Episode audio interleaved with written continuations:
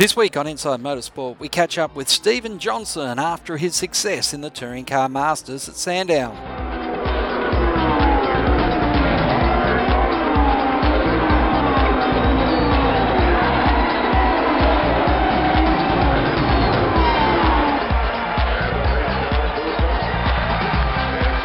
Was a close affair in the Touring Car Masters at Sandown two weeks ago. Steven Johnson taking the victory over John Bowe by just one point. Yeah, I know. It's you know, I was a little bit. The car was quite good in the dry in practice one, which was our only dry running until really yesterday's race, which was a race two, which was a non-event. So having just that one practice session and then straight into quali was a little bit different. Wet quali, I felt we probably could have got pole. I just didn't. Uh, I didn't take enough of a risk on the last lap. You know, I guess it's risk versus reward.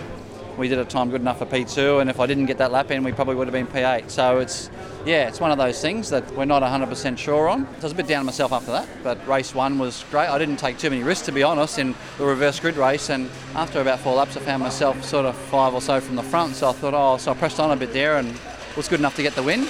But um, Saturday's race was disappointing. Obviously, Jason going out, and then uh, obviously us not completing the race. And, um, and today on Sunday, I really wanted to get that start on JB. You know, I really tried hard to get the start, and he's just he's so good under brakes.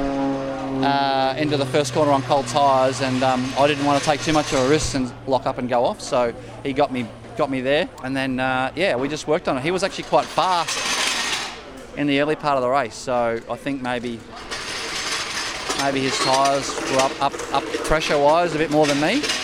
And then my car come on around about lap two to three, and I could actually get a bit of drive off the corner and got a. He got an average run out of turn four. I got a good run out of turn four, and obviously it has got a little bit more horsepower than his Torana. But um, man, I still got to give it everything I got and get a good run to just pass him up the straight. So uh, little Torana's not slow, that's for sure. Yeah. Racing now in Touring Car Masters and doing bits and pieces where you can. What's it like uh, being a you know, a, casual racer now? Yeah, I mean, it's a, a lot, hell of a lot different than the the huge, huge pressure and stress of obviously the main game. Um, don't get me wrong, I still love driving those V8 supercars, um, but uh, this is definitely, you know, the intensity is still there with TCM, believe it or not. I just think that generally there's a little bit less desperation, if I could say that, and um, you know, there's a little bit less um, inkling to come in with every panel damaged on the car from people banging into the side of you. So that's probably the, that's the really good thing. I don't enjoy crashing cars. I don't enjoy denting cars, and never have. So uh, upsets me when I see cars like Jason's go into the fence. You know, yesterday they're beautiful cars and. There's a lot of time and effort that goes into these cars, as is as is any professional sport, and it's certainly a little bit different to um, to driving full time in V8 supercars. But you know, I'm thoroughly enjoying what I'm doing now, and you know, there's no say that I might not be back into an enduro seat at some stage in the future, but at the moment I'm concentrating on this. Now, unlike JB, Jim Richards, Rusty French, who drove those cars when they were race cars, albeit that these are probably a couple of mile an hour quicker and mm. damn sight safer, what's it like? You're driving a car that you wouldn't have been uh, racing at any stage in your in your professional career. Yeah, it's it's pretty cool because I go back. I, I love looking at a lot of the old footage and and when you see these cars and you see the old shots of um, you know, Pete Geoghegan and, and even you know obviously you know the likes of, of the even going back to you know you got the minis and you got all sorts of different styles and brands and horsepower and characteristic cars in in there and it's very cool and the thing that I think for me is is really sensational. That thank you, mate. I think I'm in trouble. I think I'm in trouble. nah, you're not in trouble. Every time I saw that car go over those curbs, I thought, damn, my I thank you for that. Uh, JB, uh, he's great, he's great to race against, and he's hard, man. He drives as hard now as he did back when I was, you know, I guess his protege in the V8 supercars, and it's sensational to see, and and uh, you know, as competitive as ever. So, but um, but to jump into these cars and, and, and race against, you know, the Toranas, and you know, I mean, my old man raced the Torana, so it's very cool, cool to see, and and I guess the reason why I've been able to adapt so quickly, I guess, when I jumped in in JB's car, this Mustang Sally for the first time in Symmons Plains in 2015, um, it's actually like an old school V8 supercar. Um, good horsepower. Yeah, sure, it's got a six-speed H pattern box on the left-hand side, but but you know and you got to take care of the brakes a little bit more. But apart from that, the grip of the car and the characteristic of the cars and how you got to drive them is very similar to an old school V8 supercar. Basically, when the tyres are worn out at the end of a race. So I guess that's why I've been able to, you know, they're very uh, able to adapt. They're very turn the car in the middle of the corner. You can't carry a lot of corner speed in this bigger car, whereas John can in the Torana. But then it's get the car straight and then get the power down, you know. So it's, you know, that's why I guess I've, I've sort of taken it like a duck to water. And what about left-hand drive? Did you have any trouble at all judging points and everything for the first couple of races or the first couple of practice sessions to, to go, oh no, if there isn't a foot or four foot of car on my left hand side, I've got to hit the apex on a left hand turn? Yeah. Not, not really, because I have done quite a lot of racing, uh, you know, in my earlier years in in uh, Trans Ams. So they're quite a wide left-hand drive car. Uh, I raced the Trans Am in the sports sedan category here in Australia for a while, so I have driven quite a few left-hand drive cars. Obviously, the GT, the Audi GT car that I raced was left-hand drive, so um, it didn't really take me that long to get used to it. Um, the good thing was at Symmons Plains when I did debut for JB when he couldn't be there.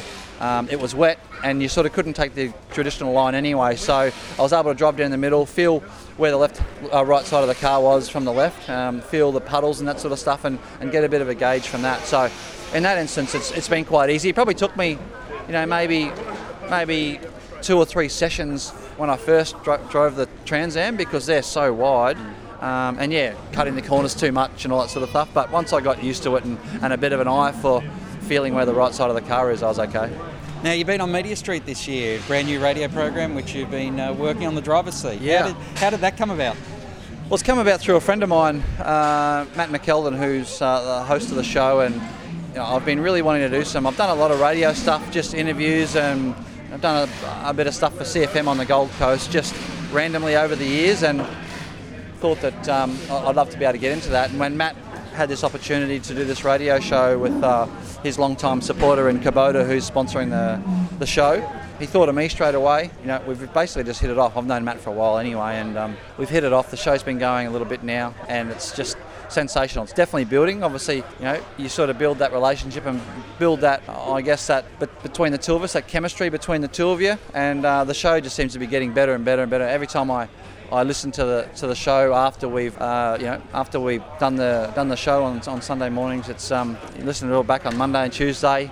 You always pick stuff that you can fix, but uh, you know, being a live show, you, you've you know you're going to see mistakes and you're going to see stumbles, and that's just part of it being live, you know. So it's just all, all about us getting used to that and and uh, and just really rolling with the punches, you know. And uh, we've had some really cool uh, guests on board, and you know we've got some really cool shows coming up in the future. Obviously, getting to Bathurst, you're planning some big stuff around there. Yeah, we are. You know, so we're uh, uh it's going to be uh, sensational. I can't wait to get up there in the Mustang and.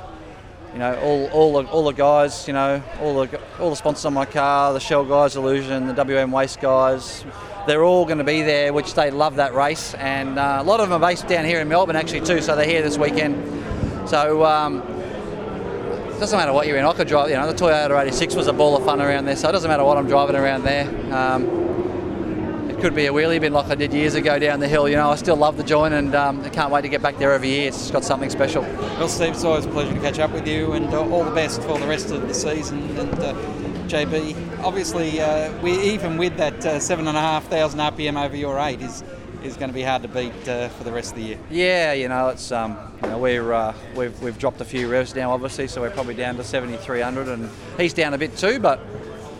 Just hoping we got the legs up the hill, and if we have, we might be looking okay. Some may say that uh, a couple of the old stages here, sandbag at the beginning of the year, make sure they don't lose the revs at uh, Sandown and Bathurst. Yeah, most probably. But you know, I'm behind in the championship. I need race wins, and I need to just do it. I can't sandbag, sandbag, and hope that they have a DNF. I've got to win races. So yep, it's going to penalise me, but I'm just going to push as hard as I can and win as much as I can and see where the championship falls at the end of the year.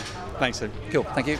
That's all we have time for this week on Inside Motorsport. Until next time round, keep smiling and bye for now. Inside Motorsport is produced by Thunder Media for the Community Radio Network.